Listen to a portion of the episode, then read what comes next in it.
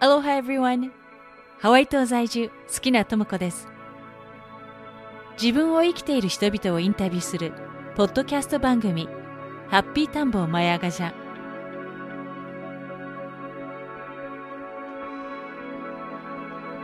あなたの中の何かが目覚めますように。You are listening to The Pursuit of Happiness, the podcast.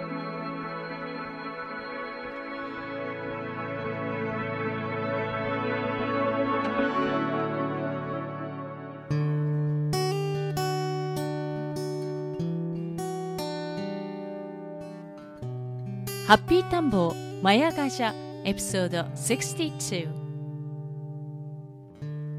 今回のゲストはアメリカ・ワシントン州シアトル在住でマスターヌメロロジストのジュノさんです。ジュノさんは日本で大手企業に勤めながら大学で心理学を学び社内のカウンセリングルーム立ち上げに携わったことでカウンセリングのキャリアをスタートしました。そしてアメリカ移住後にヌメロロジー数比学と出会い認定プロとなりその後アメリカのヌメロロジストの大御所ブリル氏に師事し宇宙数比学を習得。現在はマスターヌメロロジストとして個人だけでなく企業にもセッションを提供しています。またアメリカ西海岸の日本語情報誌数誌でコラムを連載中。そして2020年3月末に自分自身の力で自分を再生再構築していくためのカードくくりオラクルカードを発売予定です。それではインタビューをお楽しみください。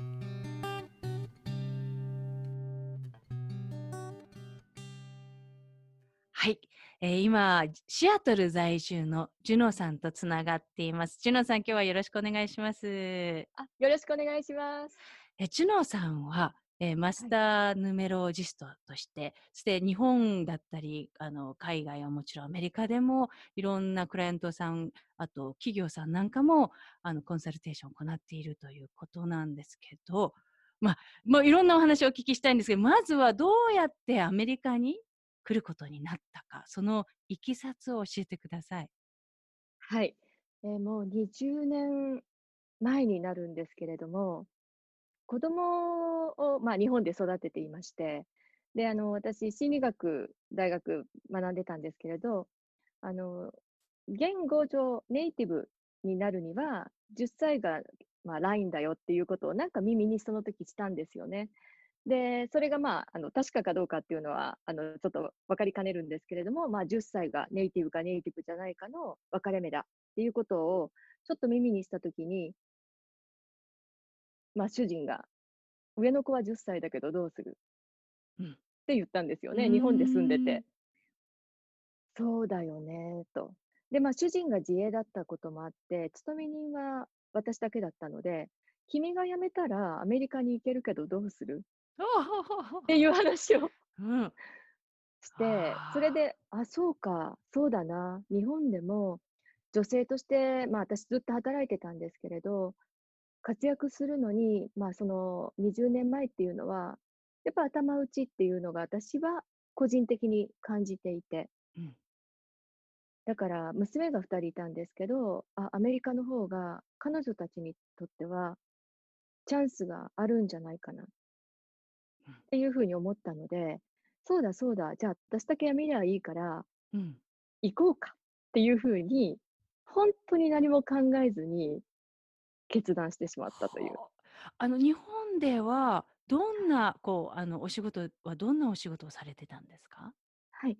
あの、大手電機メーカーで、企画、プあの、プランニングデパートメントでチーフをしていたんですけれど、あの、その中で一つの部門として私が立ち上げたのが、カウンセリングルームっていう社員の心のケアっていうのを社内に作ろうとうん。してて、で、その、まあ、部署を立ち上げ、そこの、まあ、あの、スタッフとしても働いていたんですけれど、そこでは、やっぱり社員の心の問題で、あの、誰にも相談せずにダイレクトな電話で、誰にも気づかれずに、まあ、あの、そのカウンセリングセクションっていうのにリーチができて、で、私が、あの、一手に電話を引き受けたんですけれど、そこで精神科医に回した方がいいのかな、臨床心理士さんでいいのかな、それは社内でいいのかなっていう、その3パターンに振り分けるっていう仕事を、一つの仕事としてしていまして。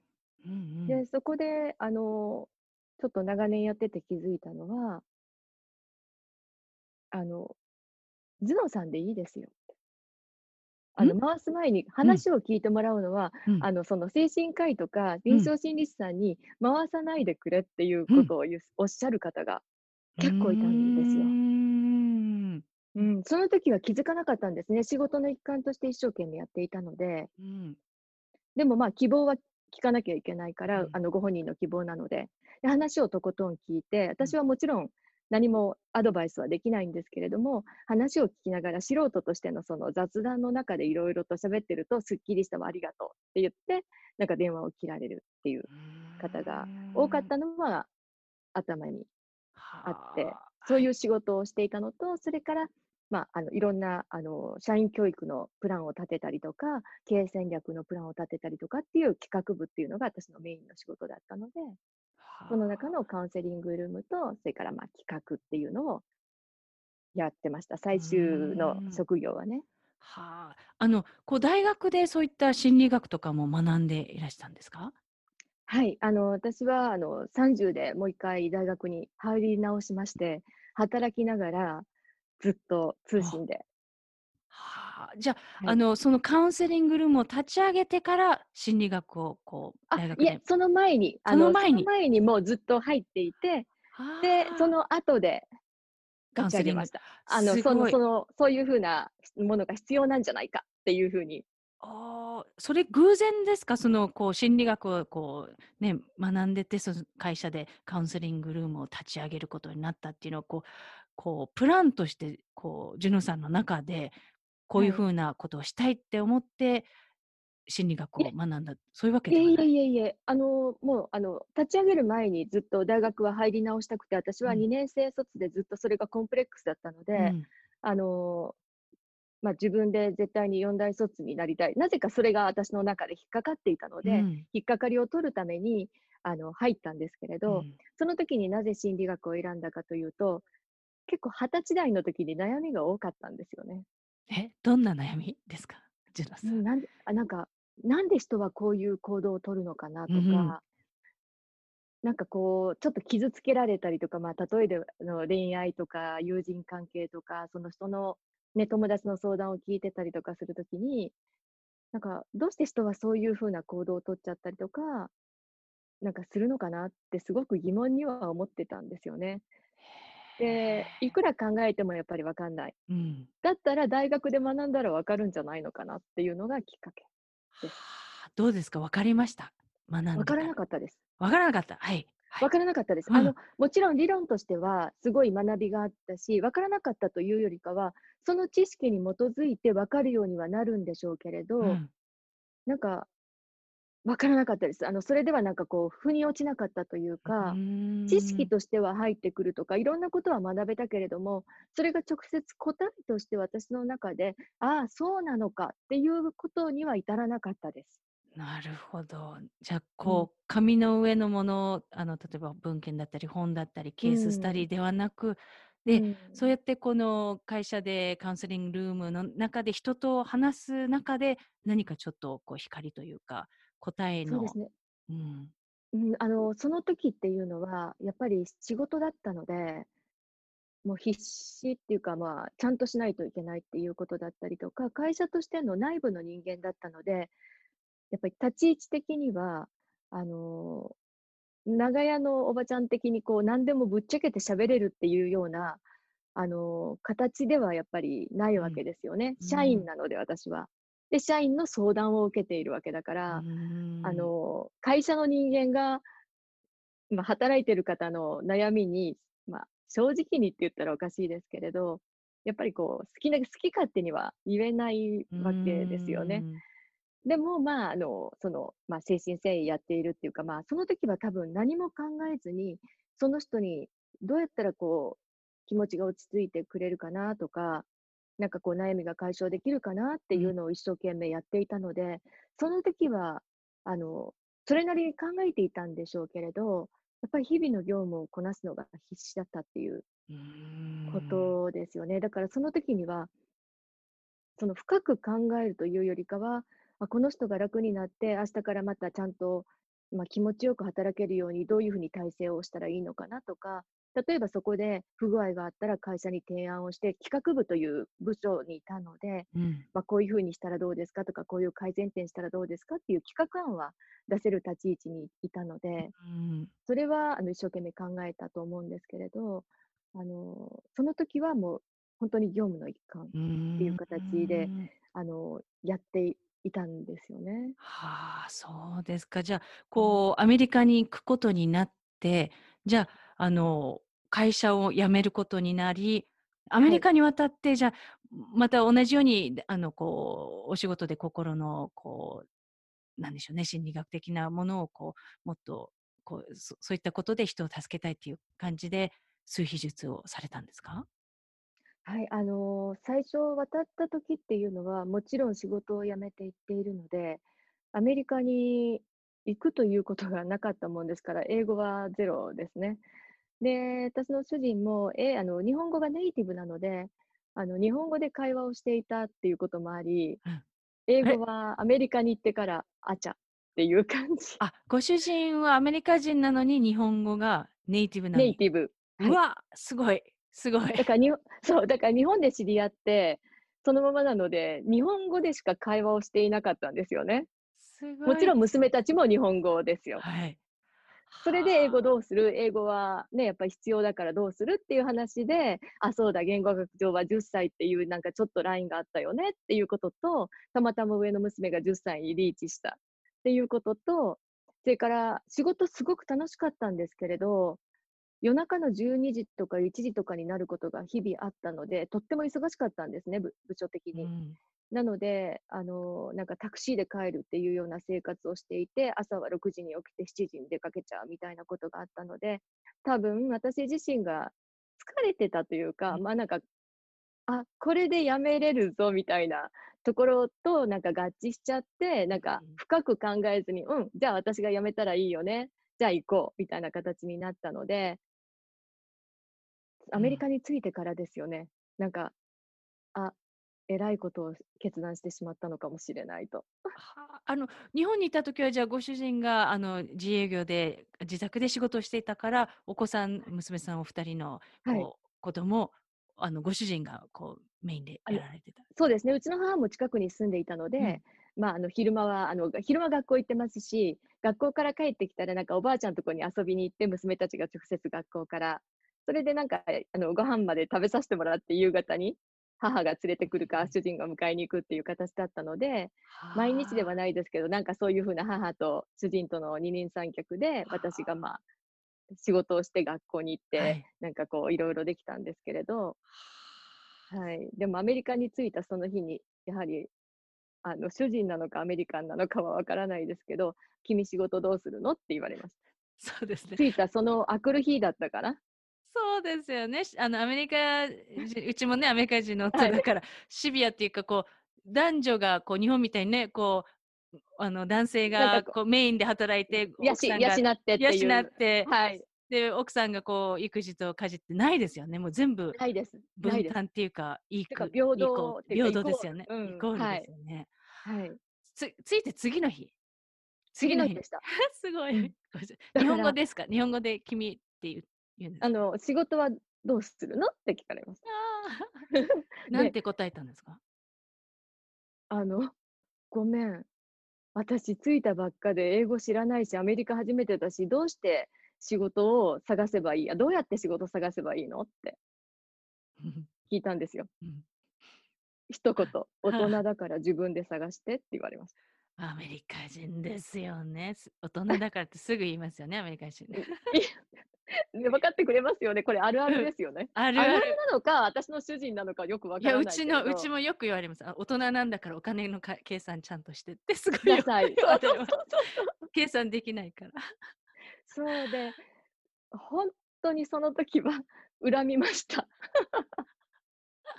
で、すぐ新聞、仕方がないから、なんか昔トラバーユってあったんですよ。就職はいはい専門誌みたいな。あもう今はい消えましたけど、なんかこう、職、ね、職業を探すには、そういうふうな専門職、専門雑誌はいはいが日本にあったので、そういうものないのって聞いたら知らないって、筋もだって日本が長いからわからないですよね。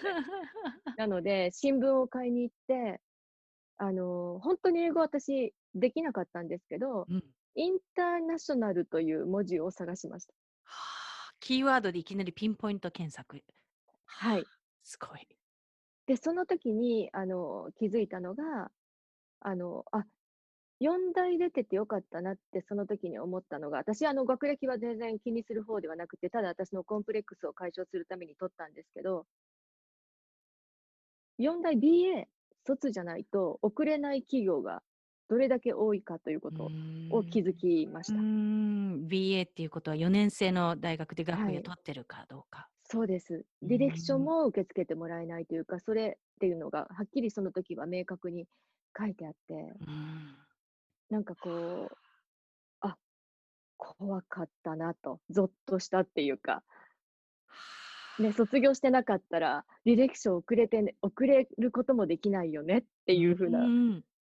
だからそれを見越して取ったわけではなかったんですけど、なんか、あ、そうなのかっていう、なんかただ単になんか意味なく、うんそうなのかって思いました。はあで、インターナショナルっていうキーワードで探して何か見つ探けたんですか？して、でも言葉が本当に This is a pen も言えるか言えないかぐらいの感覚だったので、コンピューター、IT 系しかないなと思ったんですよ。喋らずに済むから。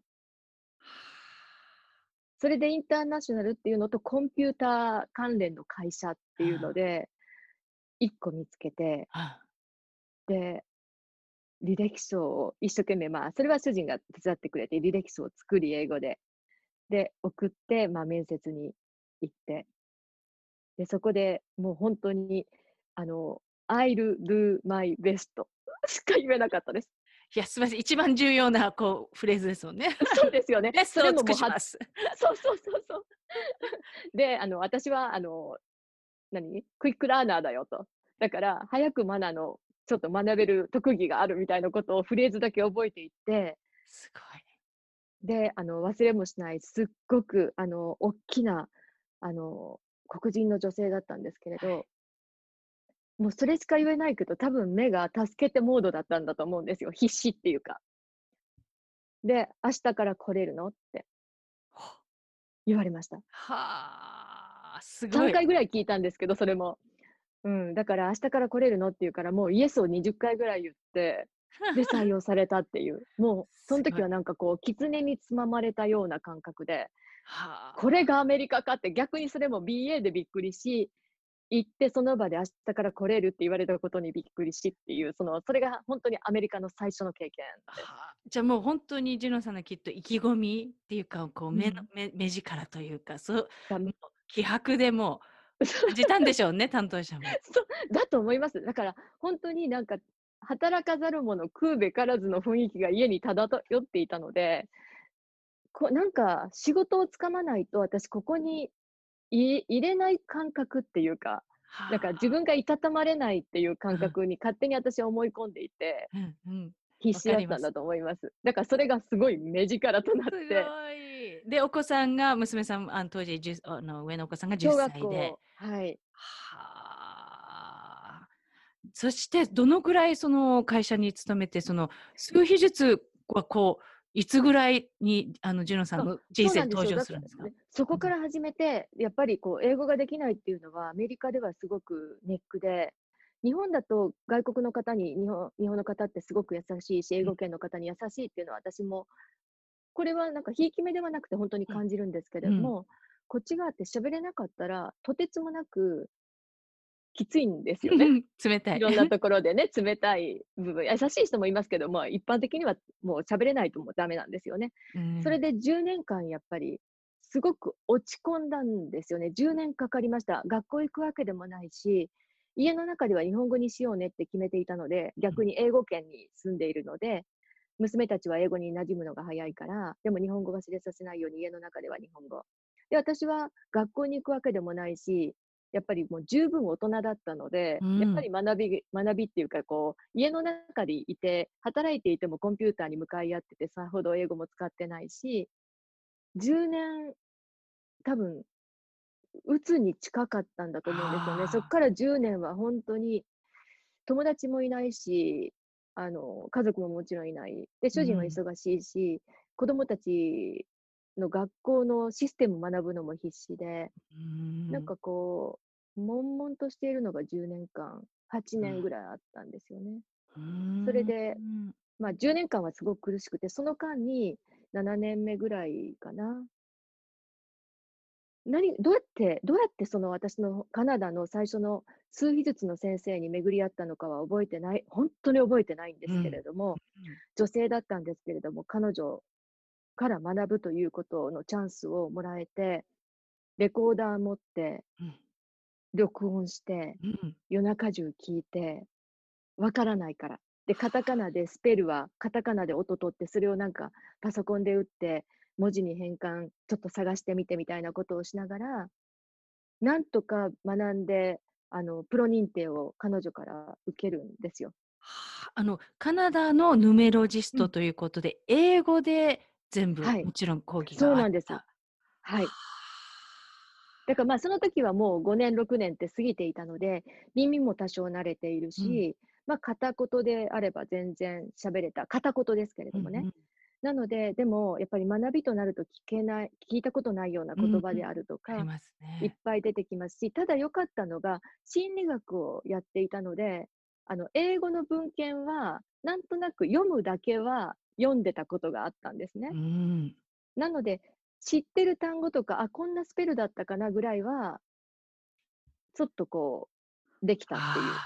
じゃあメンタル心理学の専門用語はこう両方日本語と英語でも聞いたことだったりあの触れてるからこう入りやそうすかっですね。はい。使ってはいなかったですけれども、あの、思い出したというか、た。それで、うんなんとかかんとか、本当に明け方まで勉強して、なんか娘たちが起きてきて学校連れて行ってっていうようなことの、いや、でも必死だったですね。なんかこう、もう本当になんかそれしかなかったというか、自分を支える術がその学びしかなかったっていう時期があって、で、それでプロ認定受けたんですけれども、なんかそこで、そうか、ぐらいでちょっととどまっていて。うんで、うんその後です。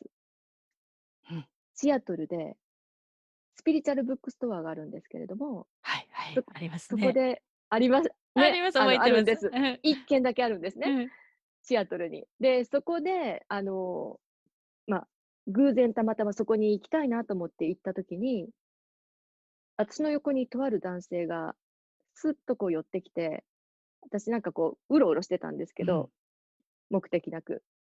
君の誕生日は？って聞かれたんですよ。うん英語でね。いきなり。うん。でも、まあ、アメリカだから声をかけてくれる人って知らない人も声をかけるし、フフレンドリーな方はなそうですな関係ないことを喋ってくるので、はい。なんか答えたんですよね。あの、2月5日だよって言ったら、おうって言って、まあ何年の2月5日だよって言ったら、そうか、じゃあ僕今日ワークショップするから君来た方がいいよって言われて、ワークショップって言って、何の？って言ったら、数秘術だったんです。は あうわーすごい。え、あの、最初のそのカナダの先生に習った後に、そうです。だからもうプロ認定受けた後ですよ。うん。だから、え？って言って、じゃあ分かったって言って、もう家族にすぐ主人に電話して、ごめん、今日は帰れないって 夜お願い、to あの、てんやもんでも取ってみたいな感じにして、で、ワークショップ、その、ワンデーだけのワークショップっていうか、3時間ぐらいのワークショップだったんですけど、夜そこに参加、急遽しようと思ってはしたんですよね。で、その時に、その先生っていうのはニューメキシコに住んでる先生でうん、たまたまゲストとして呼ばれて、その1日だけのためにシアトルに来てた先生だったんです。うん。はあ。それで、あくる日に帰るっていうから、その先生になぜか自分のことを見てほしくて、明日帰るって分かってるけど、私のことを見てくれない。って言ったら、午後のフライトだから午前中にもう一回ここに来れるんだったら見てあげるよって言ってくれたんですよ。はあすごい。それで、情報を渡して、あくる日の朝一で、また本屋さんに戻り、で、彼のセッションを受けたわけですね。へえ。それで、ね、はい。言われたことが、君やらなきゃダメだよって。だから、僕の、あの、知識、全部君に教えるから、やるんだって言われたんです。いや、ほ。実は私もうすでにヌメロロジーやってて、もう分かってる分かってる分かってる。だから、君やるのよって。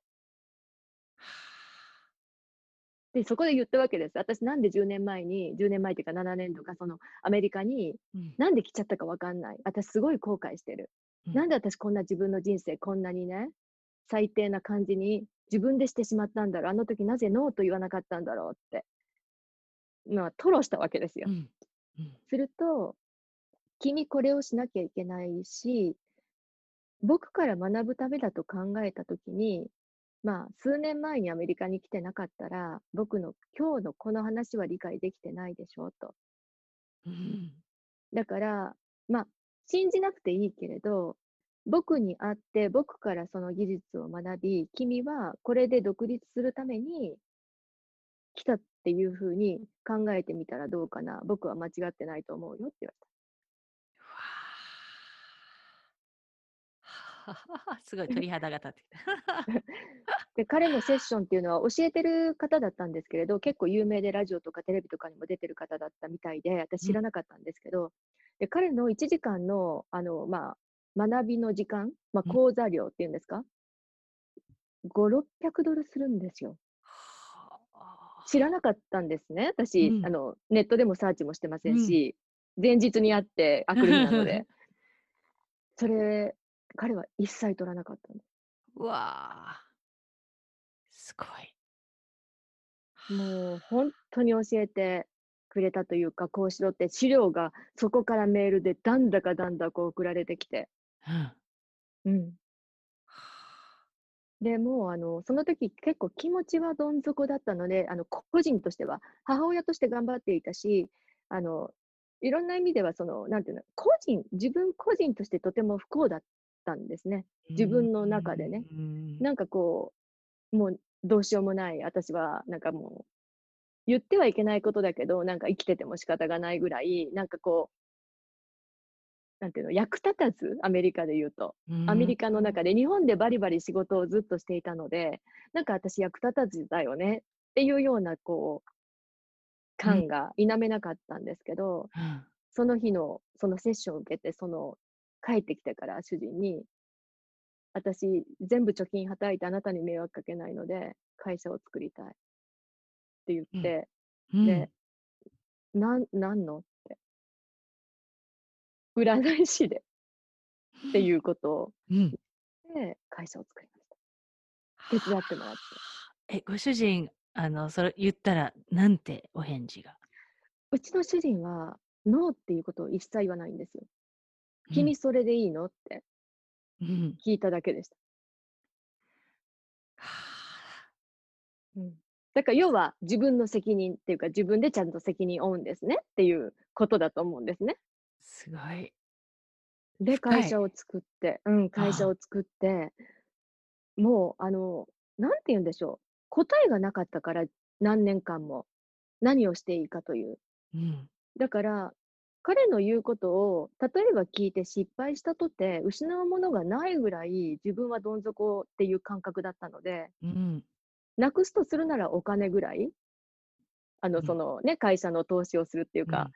うん、会社を作るためのお金だったりとか、それに携わるお金だったりとか。うん。だから、お金しかないわけですよ、失うものが。でも人生どん底なんだからうん。うん、やっちゃえ的な。はあ。それが何年ぐらい前になりますか？10年前です。わあ、う10ん。年。はい、2010年でした。で、こう数秘術でこう、あの、地元の人だったり、はい。こ今今でこそこうね、日本だったり、日本中も見てらっしゃるはい。し、あの、企業コンサルもしてるし、最初ははい。どうでしたか？最初はこう、もう最初からもう順風満帆いやい満やいやいやいやいやいや、会社を作ったはいいんですけどどうやってこう宣伝するとか、そういうなんか自分で経営したことはなかったので、どうしようと思って、で、まあ、本当に最初は一人のお友達から、あの、スタートして、あの、紹介してもらって、うん。最初のクライアントさんが男性でした。うん。なんかもう、あの、会社をこちらの、日本の方だったんですけど、うんうん。こちらの会社をもう引退して日本に戻る。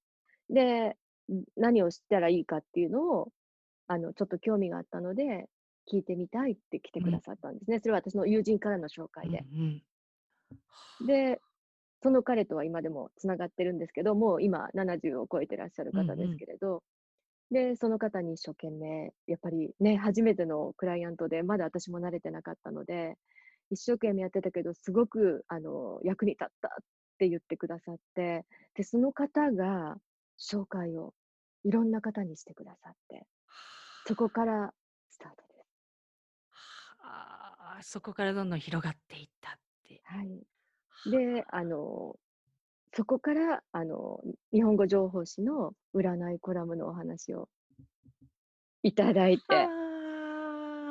ちなみに、あの、ソイ、ソイソースさんのソイソース、えっと、ユーマガです。あ、ユーマガだったんですね。はい。はい、はい。で、今、今、ユーマが、はあ、懐かしい。懐かしい。懐かしいでしょ？懐かしいですね。わあ、じゃあ、えっと、今は、今もこう、ずっと、じゃ続けて、ユーマガそれからソイソースっていうあのシアトルの日系、はい、シアトルとポートランドで出てる新聞と、あとライトハウスっていう、こう西海岸、あと、と世界東、あ、チューブですかね。チューブ。そちらがキえっと、読み方が Q で始まるだ。Q マガジン。Q マガジン。はい。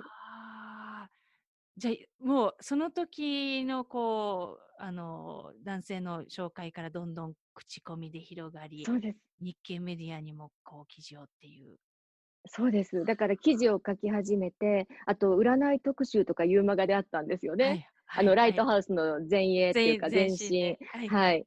で、占い特集で、あの、特集組んでいただいたりとか、なんかそういうお声がかかるようになって、で、そこからシアトルの方の認知度が、ちょっと多分、ジュノっていう名前を見てくださる方が多くなって、っていうことが、もう8年、9年、もうだって10年になりますもんね。真ん中ちょっと半年ぐらい抜けてるけれども、ほぼ8年、9年は書いてますから。じゃあかなりの量になりますよね。それだけ毎月だったり。そうなんです。昨日なんかこう駐車場のね、ガレージの片付けをしていると、その雑誌の束が、どれだけ書いてんだっていう感じで、昨日本当に、あの、はい、その量の多さにちょっとびっくりしたっていう感じです。じゃあ、こう、あの、シアトルだったり、今、西海岸だったり、アメリカでのこの、こう、活動もされていて、で、日本でも、はい、あの、生徒さんとか、こう、こんあの、セッションされたりとか、い。らっしゃいますが、はい、日本での活動はどのようにしてスタートしたんですか？それがわからないんですよ。あの、オンラインで、あの、鑑定申し込みっていうのができるんですけれど、うん、あの、ご紹介だと思うんですね。で、ご紹介ですか？って言ったら、そうですって言うんですけど、私、誰ですか？とは聞かないので、絶対に。あの、それはね。だから、その、もうみんな口コミなんですよね。だから広告も、あの、最初の頃はちょっと出していて、途中でもう今は全く広告は出してないんですけど、あの、その水皮術の方で。うん。だけど、すべて本当に口コミで、なんかネットで探してきましたっていう方が1%ぐらいです。だから逆にネットでって言われると、えって、どうやってっていう感じになるぐらい、日本のクライアントさんもすべて口コミです。口コミ。はい、あの個人セッションも言えるし、数秘術ではこう何か講座的なものはこうされてるんですか？はい。あの、最初は、最初の2年ぐらいは、あの、やっていたんですよね。うん、あの、まあ、毎年の運勢の見方とかをやっていたんですけれど、あの、たまたま日本でそれをやっていたんですけれど、うん、その受講生の方が、それだけで数秘術師として名前を出してやっちゃった方がいて、それが耳に入ったんですね。で、やられるのはいいんですけど、それしかお勉強してなくて、数秘術師って名乗るのはどうかなって私ちょっと思ったんですよ。うんうんだから、まあ、それだけで見れてしまうというか、それだけで運勢を言ってしまうことは、多分できないことはやろうと思えばうんないんですけど、なんかちょっとまずいかなと。うーんうん、あの日本にいないせいもあって、私がこううんまめにこうちょっと教えられないっていうことも、その時は年に1回しか最初は書いてなかったので、うんなんかこれはちょっとこう、良くないなと思って、やめたっていう経緯が。あわかります。あのね、私もフラとかあのハワイ文化の世界にいると、やっぱりそのあのよく日本からこう例えばロミロミだったり、こうあのフラだったり、こうほんの短期のワークショップを受けても、あのね、もうはい。すでに活躍されてる方だったらいいんですけど、あの初めてこうね、あの初心者で来られて、それをでいきなり日本に帰って、おあのこうやってしまう、教えてしまうっていう感じだと、またちょっと、あの、ハハワイの、こう、やっぱり、巨匠の人たちは、それあまり、やっぱり、それはまずいってことで、なんとかし、あの、しなきゃっていうふうに、こっち、あそうですね、ハワイ文化の方も言われてますね。そうですよね。だから、うんやっぱり多分どこの業界でもあることなんじゃないかなと思いますね。うんなので、なんかこう、ちょっと本当にあの残念だし、そういうワークショップをやりたいんだけれども、その数時間で、なんか、一日完結でっていうようなやり方っていうのも、なんかちょっと考えものだなっていうふうに、ちょっとこっちに責任感っていうものをもうちょっと持たないといけないのかなっていう。うん。ああ、なるほど。あの、やっぱり、もうちょっと長期で、こう、うん。こう、何十時間、何百時間、何千時間と学んで、だったらまだだ、からこう、練習会とか、そういうことでなんかこう、その方本人が、やっぱりちゃんと、ちゃんと深めて、あの、世に出そうみたいな、うんちょっと意識がある方うん、に、やっぱり教えたいなっていう気持ちが、私の中で生まれてきたんですよね。だからはい一日でなんとかなるよっていう講座も多分多いんでしょうけれど、私の感覚では、一日でなる、一日でなんとかっていうのは絶対ならないんですよねそうで。すね。そうですね。はい。はい。なので、あの、どれだけ勉強したらじゃあいいのかっていう決まりも逆にないというか、うん。本当に学ばれる方は短期で習得されるでしょうけれど、多分本人の意識というか、その一日で出していいやという考え方が嫌いなのかもしれないんです。あの人の人生、やっぱり動かすこともあると思うんですよね。だから、あの、本当に重たい相談を持ってこられる方が多くて、私の場合は、あの、口コミであったりとかするので、あの、本当に大きな問題で来られる方っていうのが、私の感覚では多くて。うんで、私だけじゃなくて占いに行かれる方で、やっぱりすごく迷ってて、決断をそれでしようみたいな方も中にはいらっしゃると思うんですよね。うんその時に一日講座で学んだ、そのまあ出した結果を伝えて、それで相手がもし人生の一部分を決めるようなことっていうことになると、なんとなく私の中ではそれが OK 出せなくて。そうですね。ちょっと怖いというか、たった数時間の講義そうでなんです。人の人生にアドバイスしちゃうっていうね。うん、だから資料っていうのは言葉を書くんですけど、言葉ではやっぱり書ききれないっていうものが、やっぱり、り経験の中で、の練習の中でとか、自分の学びの中でやっぱりこう出てくるものなので、なんかそれぐらいのこう、ね、思いがある方かどうかっていう判断が私の中では最初はうんそんなにつかなかった。だからこれから多分するんでしたら、あなたのお誕生日とお名前を教えてくださいって言って生徒を取るかもしれません。ああ、面白い。それ面白いですね。もう、もうわ、はいすすぐ分かっちゃうから。その人わかるっていうか、私の中でそのカテゴライズが、とりあえずはできるっていうか、私のまあその数比のあれを見て、自分の中でこう、ある程度振り分けられるというか、ああ、なるほど。あの、数秘術、あの、こう、ジュノさんのこうプロフィールでも拝見したんですけども、子供の、まあ、数秘術で、あの、こう、ライフアドバイザーとしても、こう、日本でも、はい。あの、こう、数少ないアドバイザーということで、やっぱりその、どうい、私たちのこう、人生の中で、生活の中で、数秘術をどういうふうに利用していけばいいですか？あの、子供に関してですか？それとも全子供般的に。きっとあの子供の数秘術のこう見てもらう方って、親ご子供の悩みっていうも親御さん観点の悩みかなとはそう思ですよね。あの、子供の数秘術って子供を連れてくるのではなくて、あの、親御さんにするんですね。うん。お子さんのことをアドバイスを。あの大人の相談の中でよくあるのが、親に言われてこういう風なことになったっていうか、その親のしがらみをずっと大人でも持ち続けているっていう方が、やっぱいるんですよ。多いです悩ね。みの元が、うん。その親子関係だったうりとか、親。との何かだったりとか、親から与えられたものであったりとか、親からの教育であったりとかうん。がずっと大人でも影響していて、うん。で、そのなんかこう呪縛的なものっていうか、そのその中にあるものっていうのに、やっぱりちょっと囚われているっていう方が多いんですよね。うやっぱり多。少なりとも誰もがあることなのかはい。もしれないんですね。はい。で、その親の夢を子供に託したりとか、親の考え方を子供にっていうのは、もちろん親だったらあるんですけど、その子供の個性だったりとか、まあ、適性だったりとか、その子の質だったりとかっていうことで、うん。親は子供を産んだんですけれど、親ではないわけですよね。一う人の人。間なんですよね。だけど、もちろん自分の子供だから、自分の失敗を踏まえてこうあってほしい。で、失敗しないでほしい。いい方法でね、健やかうに生きてん。ほしいっていうのを思うんですけどやっぱり押し付けてしまうということも、やっぱりう時には気づかず。にあると思うんですね。すね。う私ん。も含め。はいはい。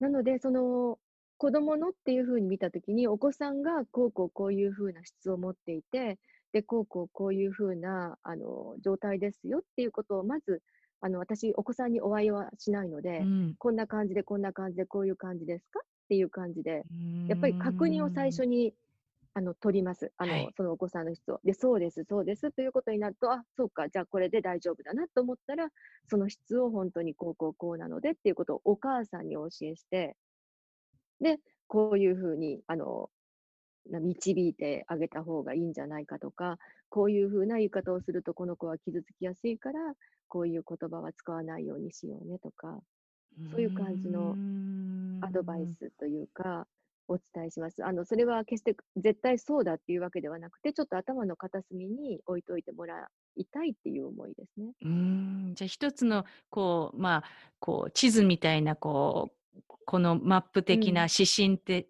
と的そうでなものす。として、あうの、必要ん。な時に使って欲しいという。そうですね。一うん。回ちょっと試してみて、そうの子ん。がどんな反応するかを、ちょっと一回見てやってくれないかみたいな、見てやって欲しいよみたいな感じですよね。うだから。学校でお勉強ができないとかできるとかって、やっぱり成績ってすごく気になると思うんですね。うん。私も含めやっぱり子供の成績大事ですからね。だけど、そういう意味では本から学ぶ子と、それから五感からん。学ぶ子がいるんですよね。はあ。感覚として。はい。はい。だからそういう子って決して学校の成績っていうのが良い良くない可能性はあります。うん。うん。じゃ、そういう子にまなうんそうです。うん。学び方が違うんですよ。はあ。吸収の仕方が違う。違う。はい。じゃ、同じようにこう、あの、ここういう風にしなさいってするんではなく、ちゃんと見極めてどっちかっていうやり方が違ってくる、関わり方そうでが。すね。例えば簡単に言うと、本を読む。だから本ちゃんと読みなさいよっていう感じであったら、読む読む読んで学べる子と、き読み聞かせて学ぶ子がいるういるんですよ。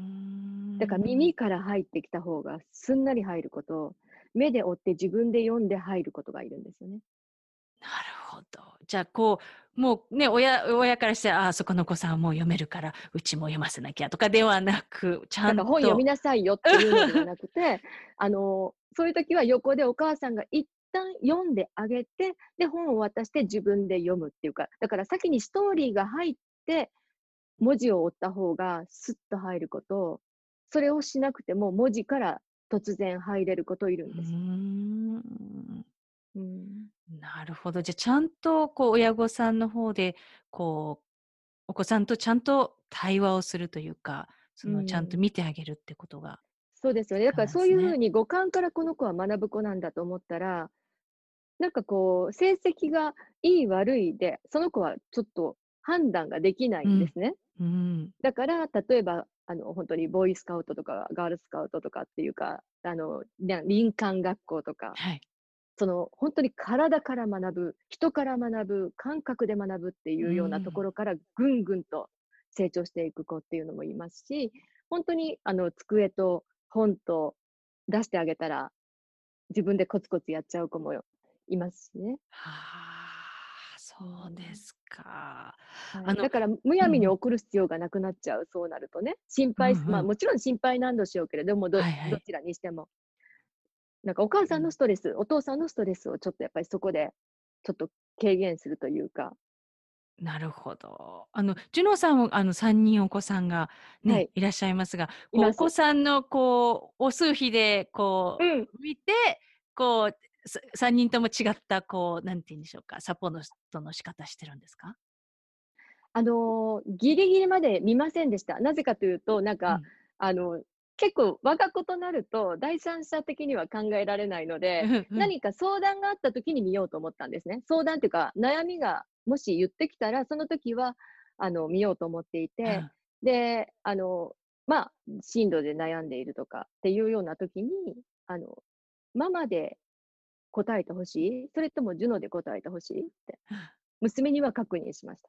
え、そしたらなんて？だから、依頼がないと見てはいけないと思ってるんですよ。一人の人間なので、勝手に。うん勝手に、あの、中身を見ちゃうっていうか、まあ、秘密を見てしまうみたいな。やっぱりその人の許可がないと、なんか、あの、その、鑑定するのはやっぱりはい。失礼だと思っているので、うんで、いや、もう、3人ともママとは言わなかったです。あ、ジュジュノで見て。いうので、はい。ママだと感情的になっちあゃう。ちゃんとお子さんたちも分かってる。そこが。そうそうそう、そうですね。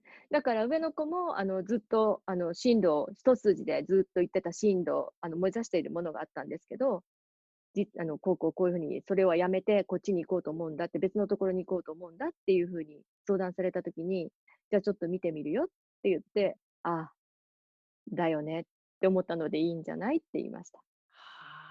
は二人目もそうです。何をやっていいかわからない。大学の4年生の時に来ました。あうん、で、そこで、じゃあ、ジュノとして見てみようかって、ママ、ジュノがいいって言うから見て、すると、まあ、彼女にアドバイスをしたのは、あの、あなたは絶対に専門職だよって。うーん。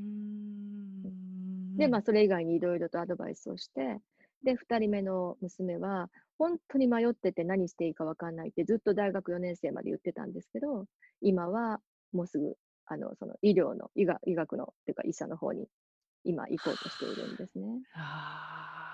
で、上の方は医者で目指していて、医学部に入ったんですけれど、今はバリバリ IT 企業で勤めています。全く違う分野に。違う分野に行きました。親としてはね、医者いいじゃないって、上の子にはね、目指してたじゃない、やめないでって言いたかったですよ。だからうんママとしてって言われたら、そのまま頑張って多分言うと思います。うわあ。親のエゴですよね。はあ。うん。はあ。でも見たらうん違ってたんですよ。あのね、本当にが、なんか、うんごめんなさい、正直にがっかりしたんですよ。ああ、あ、ダメじゃん。でも数字に出てた。もはい。う。出てたからもう、ああの、、違う、これはこの子は多分向かないなって思ったんです。あ、医療の方が。はい。ああ、すごい。でもそこはやっぱり数字にのっとり、こう、お母さんの、こう、そういった思いは、まあ、スパッと取り払い。そうです。あの、だから、一人のクライアントとしうてんやろうと思って、それじゃないとなんか、鑑定するときって結構フラットなジャッジメントがない状態、はい本当に、あの、中央、真ん中っていう状態に気持ちをやっぱり持っていくようにするんですね。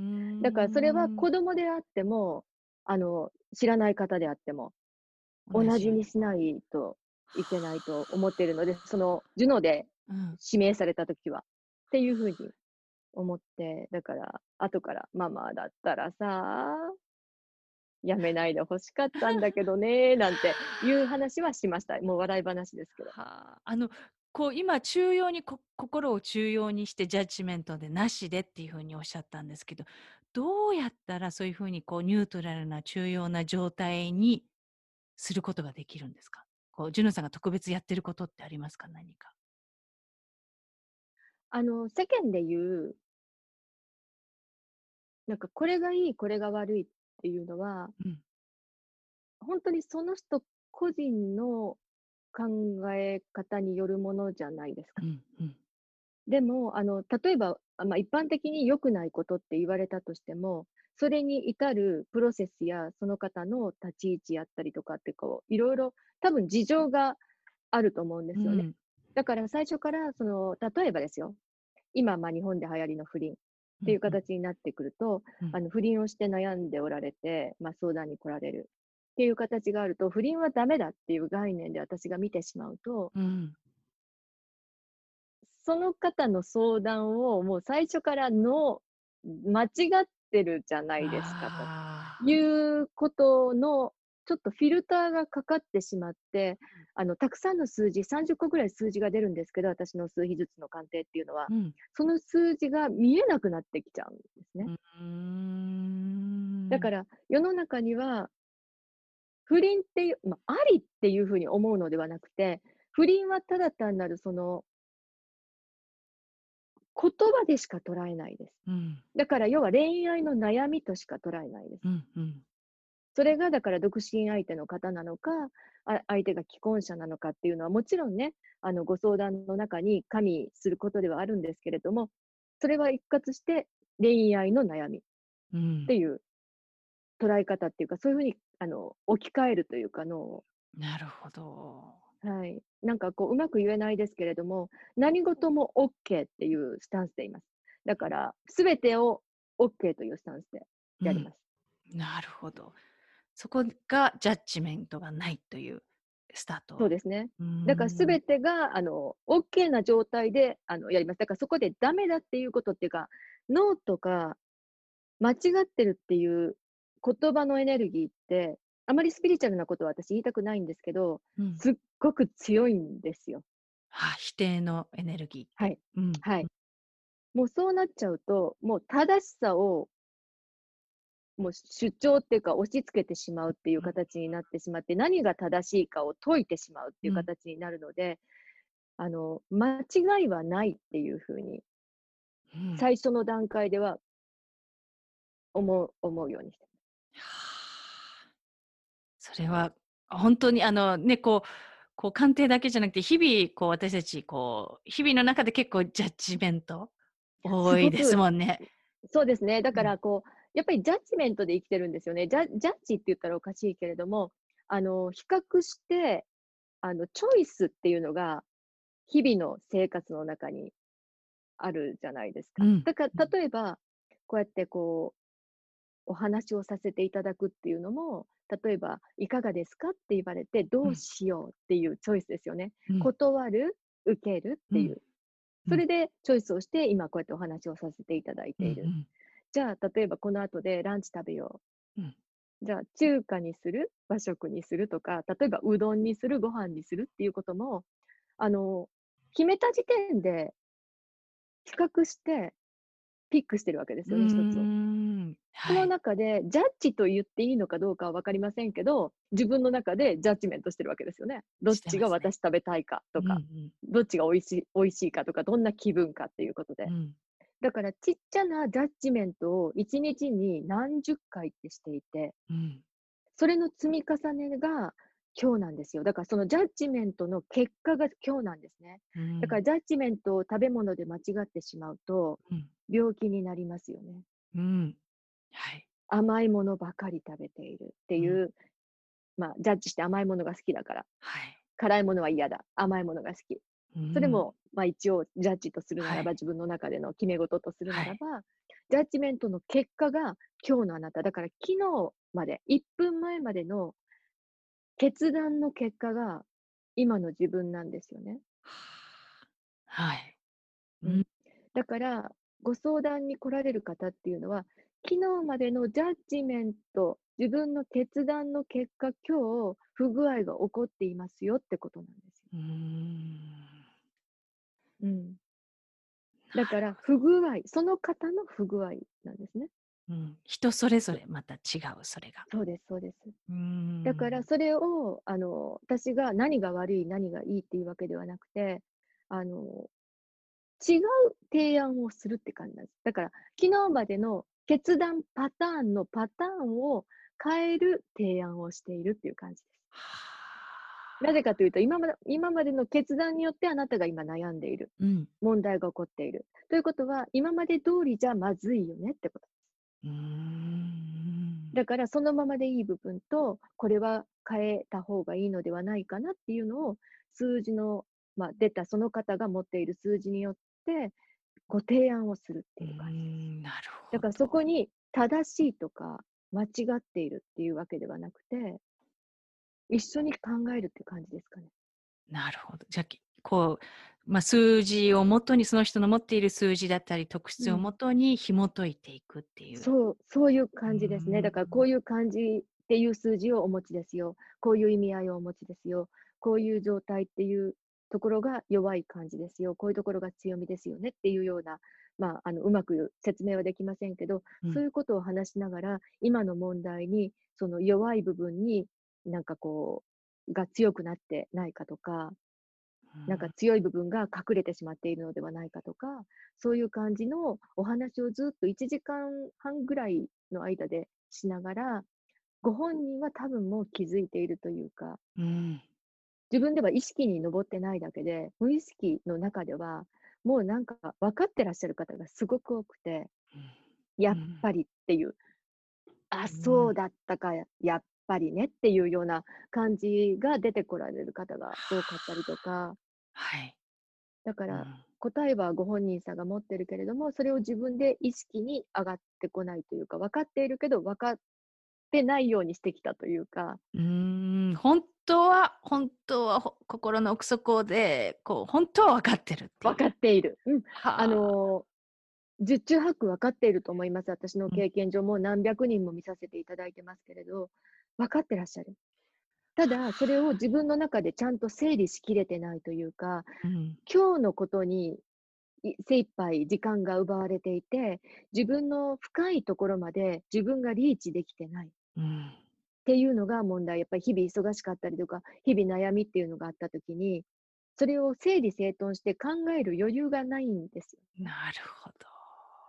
だからこう、ちょっとこう、順番にこう、箱の中に入れながら、いろんなカテゴライズの箱に、A 箱、B 箱、C 箱みたいなのに、悩みをこう振り分けていったりとか、状況を振り分けていって、なんかこう、整理整頓をしていく作業を一緒にするって感じですかね。はあ、なるほど。本当ですね。こう、やっぱり自分一人だと、こう、お部屋の片付けでさえも、一人だとね、こう、なんか取り掛かって、アルバム開けちゃって、5時。間見ちゃったりとか、結局終わらない。一緒です、一緒です。だから、はい。こう、そのプロの、こう、ヘルプうん。はあり、そこを一個ずつこことここって整理していき、あ、ここに宝物がみたいな、そういうふそうう、だに。から思わず、なんかこう、え、こんなとこに1000円あったみたいなあるじゃないですか。ポケットへ、に入っていへそくり。がみたいな。そうそうそう。だから、なんかそう。いう発見っていうか、はあっていう、うん。まあ、英語で言うとアハモーメントっていうのかな。はい、はい。うん。じゃあ、気づきみたいな、こう。そうですよね。はあ。あの、ジュノさん、あの、こう、くくりカードを、こはい。のリーディングカードを、こう、発表されたんですけども、くくりカードは、これはまたちょっと詳しく教えていただけますか？あ、ありがとうございます。あの、くくりカードっていうのは、あのなんか自分あの、セッションをやっていて、私一人でセッションをやるっていうのは、人数にやっぱり制限があったりはいとかすはい。るし、で、あの、鑑定に1回来られてもやっぱり迷いっていうのは、あの、次から次へとうん。出てくるわけじゃないですか。で、その時に来ていただくっていうのはすごく嬉しくて、あはい。の、喜んでさせていただきたいはいはい。けれども、なんかちょっとちょっとしたことっていうのに、なんかこう、自分でこう、もし考えるようなツールがあれば、きっといいんだろうなっていうのはずっと思っていたんですね。ん。で、あの、セッションの中でいつもこう聞いていたりとか、あの、問いかけてみたりとかっていう言葉が必ず結構同じような言葉があって、はい。で、それをご自身でできたら、あの、もしかしたらこう自分で、その無意識のところから意識にちょっとあげる、ちょっと一日終わった時に整理整頓をちょっともっと散らばってた本を箱に戻すみたいなことができるのかなと思ってずっと作りたかったんです。うんうんだけどチャンスがなくて、でももう満を持して3年ちょい超えぐらいでしたよね。3人であのお茶していて、で、そのエミさんっていう方の絵を、まあ、弟子さんが持ってきてパーッと見ているときに、あ、カードっていう話になって、それであの、ともこさんが、うん、やればいいみたいな感じでいろんなアドバイスを受けて、後押ししてくださって、それでなんかこう、絵を選んでっていうプロセスを一緒にともこさんとエイミさんとでさせてもらって、ようやく形になったっていう。いやあのこうね私とエイミーもねあの友人でだけどあの2人でこう言いたい放題してまさか本当に商品になるとかね、これさすはがいジュノさんあのこうねこう私ももう好き放題こうこれこれはどうかなあれはどうかなとかってアイディアだけそれどんどん出していってはすごく、あの、後押しになりました。本当に背中を押してもらったというか、あの、コーディネーターとしては最高だなと、私は今思っていいやるコーディネーターなんてあのあのそんな立派なオーダー前をちょうだい。なんかこう、あの、ものを作り上げるってすごく勇気がいて、あの、やっぱりこう、表に出るということは、いろんな、まあ、ご意見が出てくるんだろうなっていうのが、やっぱ今の時代すごく怖いことではうん。あったんですけれど、あの、でも自分の信じているものだったりとかっていうことは、あの、批判も、あの、まあ、お褒めの言葉っていうか、喜んでくださる方も、あの、両方いて当たり前なので、でもうん。自分の作品として信じているものを出すなら、まあ、怖がる必要はないのかなって。はいあのね、私もこう制作の過程を見てきてそのこうジュノさんのそのメッセージがもうずしずしっとこう心に刺さるはい。こういい意味でこうこう背中をパーンと叩かれた感じストレートでストレートでこはいんなに力強いカードってはい。見見たことも聞いたこともないというかあなんか目を覚ますみたいなこうああの何でしたっけ日本のアニメの「ぼーっと生きてんじゃねえよ」のじゃねえよ。チコちゃんえっと、なち誰誰でしょう？ちかちゃん、ちこちゃん？チコちゃん？みじゃないですけど、あって目が覚める感じで、このままでいいのかな、私って、そんなカードだと思ったんです。言葉を見て。うんああ、そうですか。うんあのーストレートにきあの聞くようにしました。あのすべてにおいて、あの多分もうすべてが自問自答のカードっていうふうに私は思っているんですけれど、その言葉のカードを見て自分がその言葉に嫌な思いをしたのか、あっていう、ただあって思ったのかっていうような感じで、いろんな感情が湧くと思うんですよね。でも、嫌な、嫌な思いをした時っていうのが、すごくやっぱりヒットしていると思っていてう、ん。なぜ嫌な気持ちになったのかっていうことなんですよね。はあそのモヤモヤにヒントがあはい。る。だから言葉を見て、なんだよこれって、あ、なんか嫌だって思っちゃった時は、必ずその問題がある時なんですよ。図星っていうことです、図星。それで、うわ、そうだよねっていう時ももちろんリンクしてますよね。だから嫌でも、あの、あ、そうだって思っても、必ずリンクをするので、だから一人であのうん。占いに使うというわけではなくて、うん。何か問題があるとき、毎日弾いてるっていう方もいますけど、聞いて、その言葉に対して自分が考えてみるっていうことをしてもらえたら、自分のことって一番自分が知らなくて、うん。自分のことを本当に自分がわかるカードっていうのを作りたかったんですね。うん。じゃあ本こうずっ当にあなたは自分、うん、自分らしく生きてるのか？みたい頼りっぱなしではなく誰かじゃなくて自分で自分の答えをちゃんと聞く訓練というか、そういうカード。な。そう。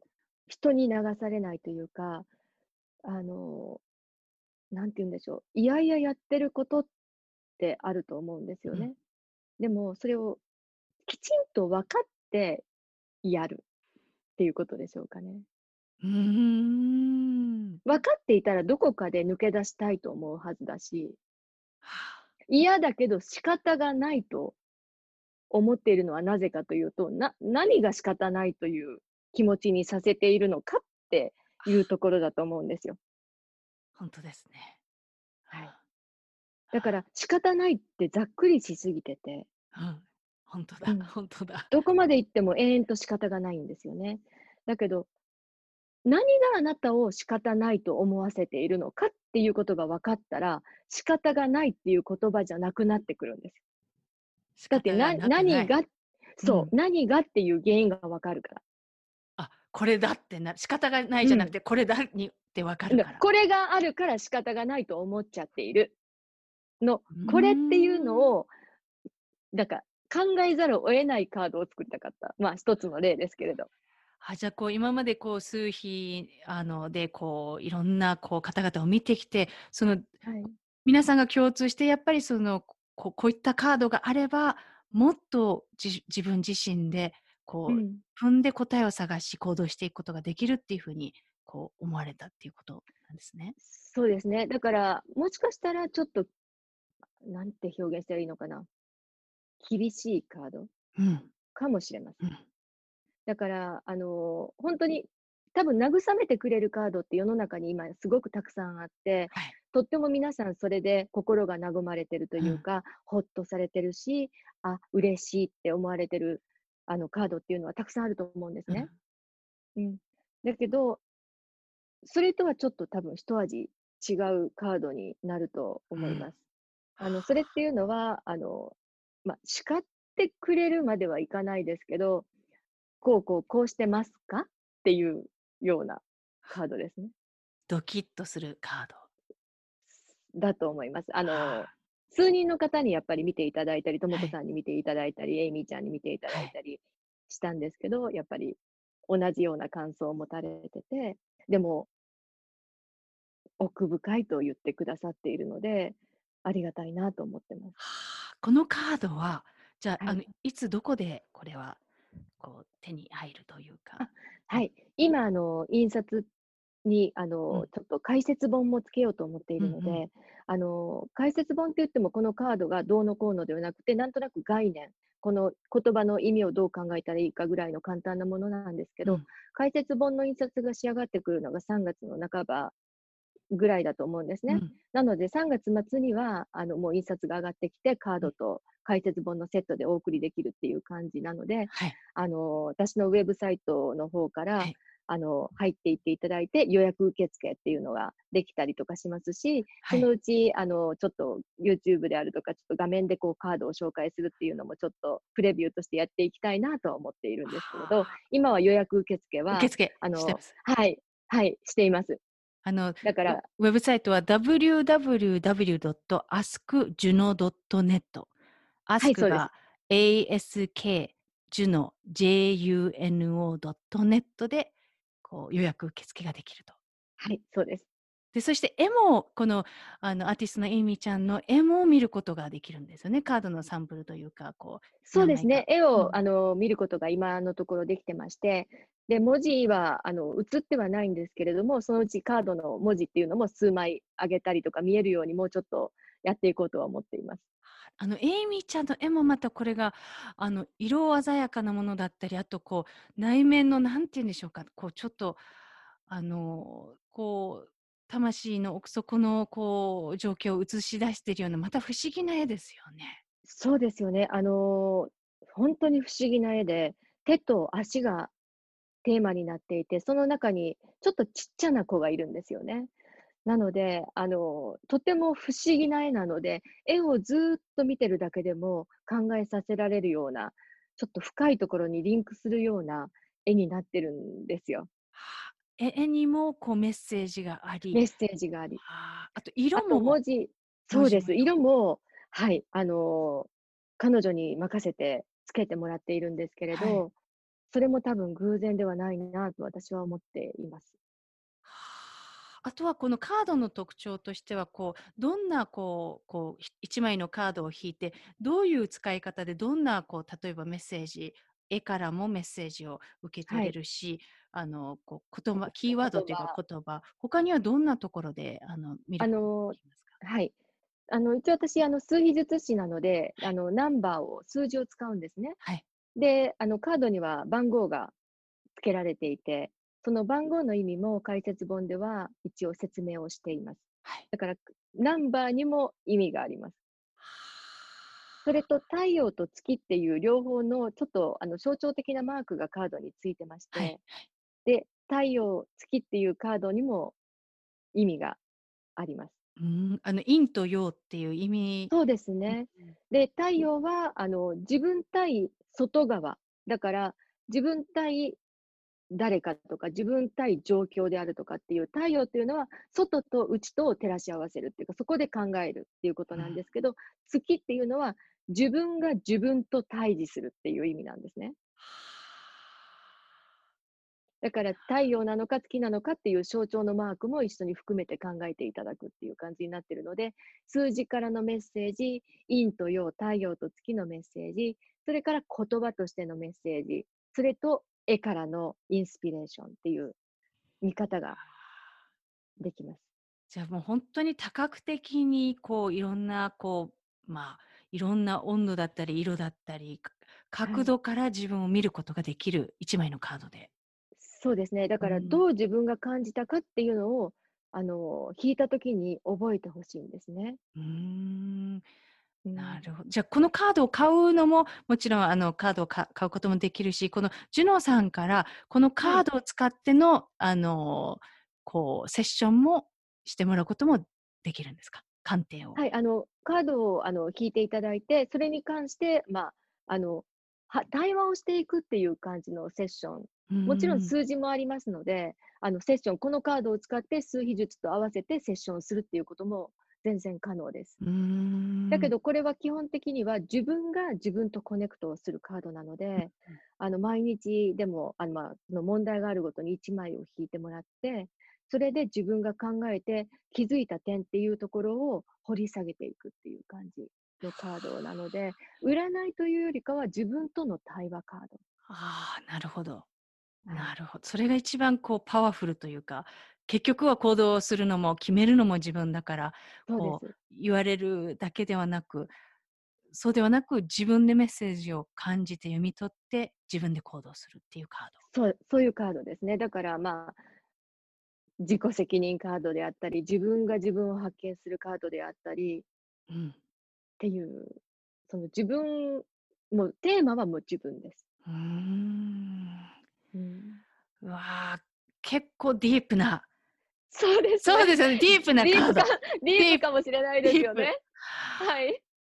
じゃ、あの、ちょっとね、この録音の前におっしゃってましたけど、こう、これをこうお子さんに買って、こう、えせあの、なんでしょうか、あの、思春期のうん。こう多感なこう、娘さんに買ってプレゼント買って差し上げたいという、もう予約の入ってる方もいらしあ、たりとか。そうです。あの、まあ、20歳であったり、22歳であったり、こう恋愛だったり、人生に迷っていたりとかするのに、ま、私も子供がいるので分かるんですけど、なかなか親には喋ってくれなくて、友達には喋るけれども、うん。親にはなかなか言ってはくれない。だけど悩んでいるのが見えるっていう時に、なんかこう、こんなカードあったよって言って渡したいから、なんかこれ見てみたら？みたいな感じで、渡してみようかなっていうような、あの、お母様がいらっしゃって、で、お嬢さんに渡すっていう風にして、なんか、お子さんの分までご予約いただいてたりとかします。はあ、それはあの素晴らしいギフトですよね。この人生の選択を、そのそのカードをこの、あの何枚でしたっけ？40の44枚です。44枚。この44枚のカードを持っていて、人生のそのいろんなシーンでこれを自分で選択し、自分で読み解いて、自分で行動していくっていう、ほんとに自立したカードというか、自立性。をこう高めるカードはい。ですね。そうですね。だから、これで読んで、まあ、あの、すごく慰めるカードとかも、もし持っていられたら、これで自分のことをやりながら、なんか次のカードで癒しを求めて、これももちろん癒しなんですけれども、やっぱりこれはあの自分で考える、深く考えさせられるカードなので、あの、You are okay っていう、あなたは大丈夫っうん。ていうような、なんかそこでこう、あ、ほっとするっていうのではなくて、やっぱり深く考えさせてしまうカードうなので。あの、ある意味もしかしたらしんどいと思われる方もいるかもしれないけれどうん。も、自分のことを知らないということが一番大変なことだと、私は鑑定を長年やってて思うのうで、ん。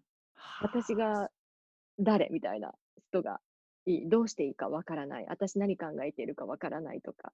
はあ。それがやっぱり多分一番辛いことだと思うんですよ。はあ、そうですよね。そうですよね。うんそこで自分をまた責めてしまう。こう、わからない自分を。とになります。う。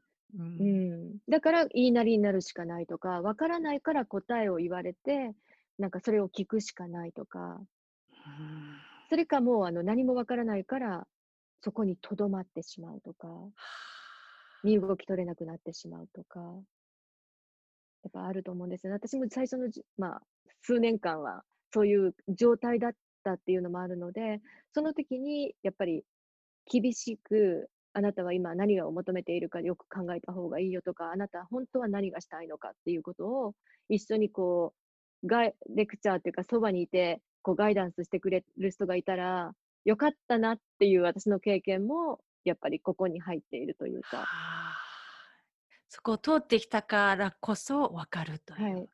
うんそうですね。なんか自分が苦しかったので、その時は私なりにですね。で、人にもなかなかあの相談できないタイプだったので、なんか一人でこうちまちまできるものがあったらいいなっていう 単純な私のあの個人のまあ好みでもあるんですけど、はきっとこっそりとやるにもいいのかなと。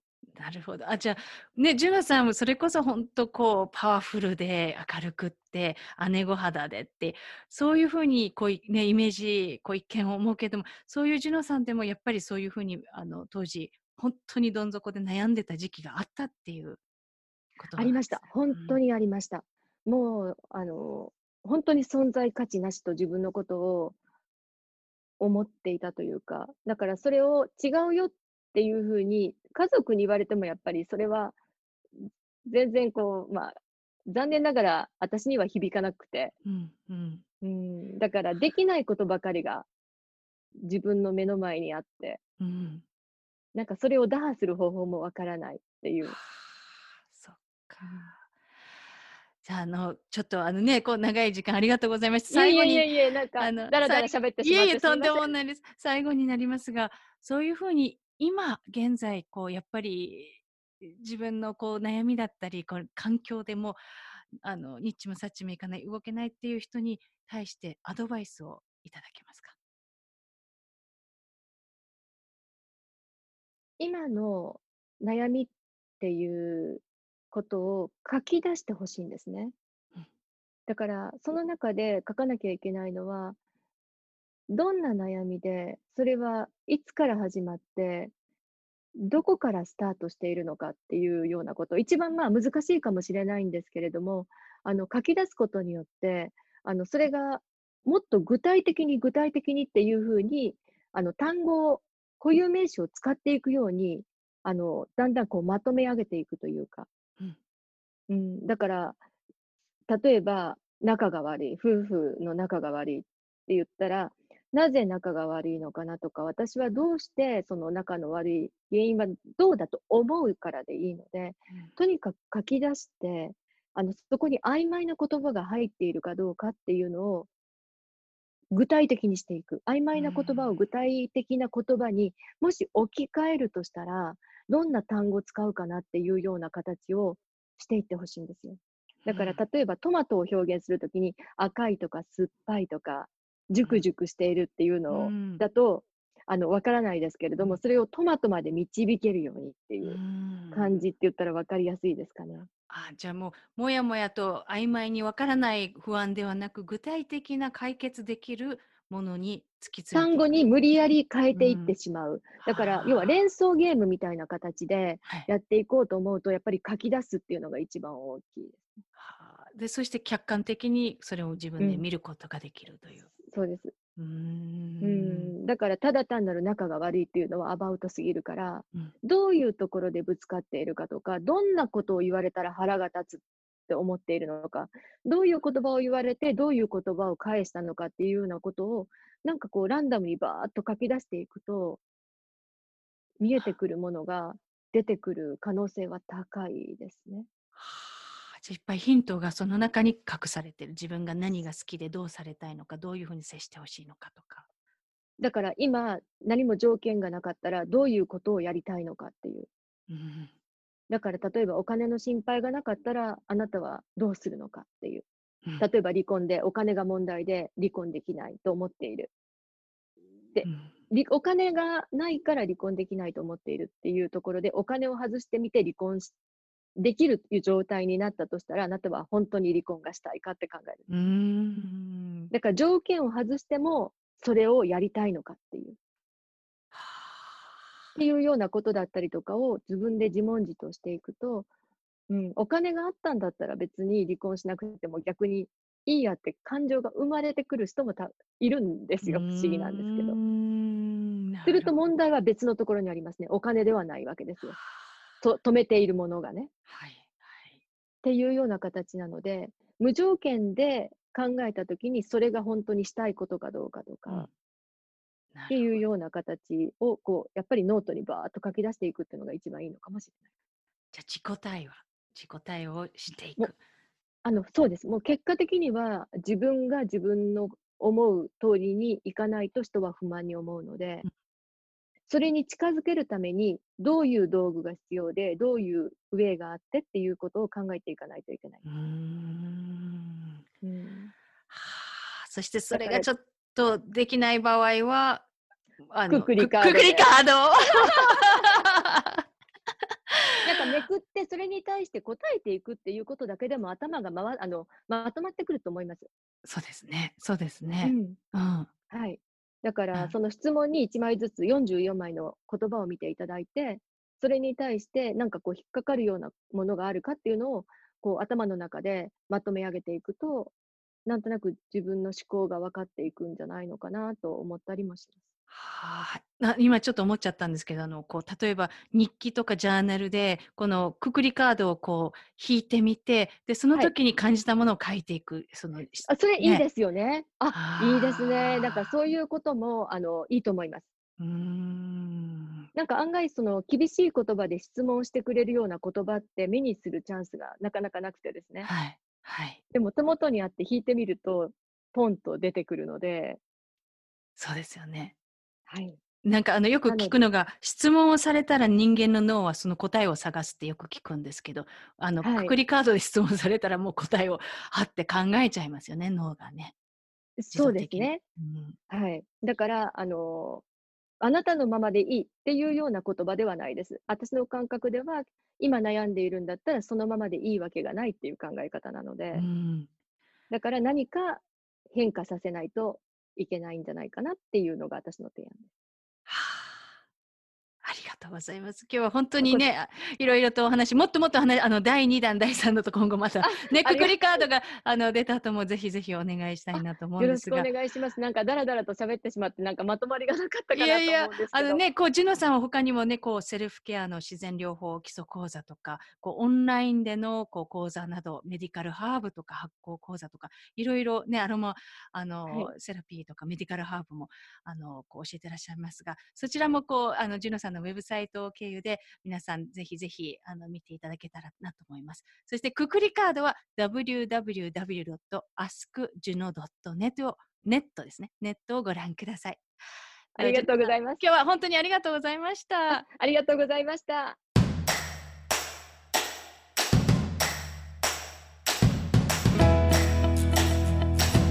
Thank you so much for listening to Maya Gaja, The Pursuit of Happiness.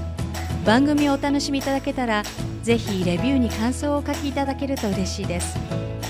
また、番組の Facebook ページを始めました。ご感想、質問などありましたら、ぜひこちらからお送りください。え Facebook で、ハッピータンボーマヤガジャとご検索ください。それでは、次回まで、アローハ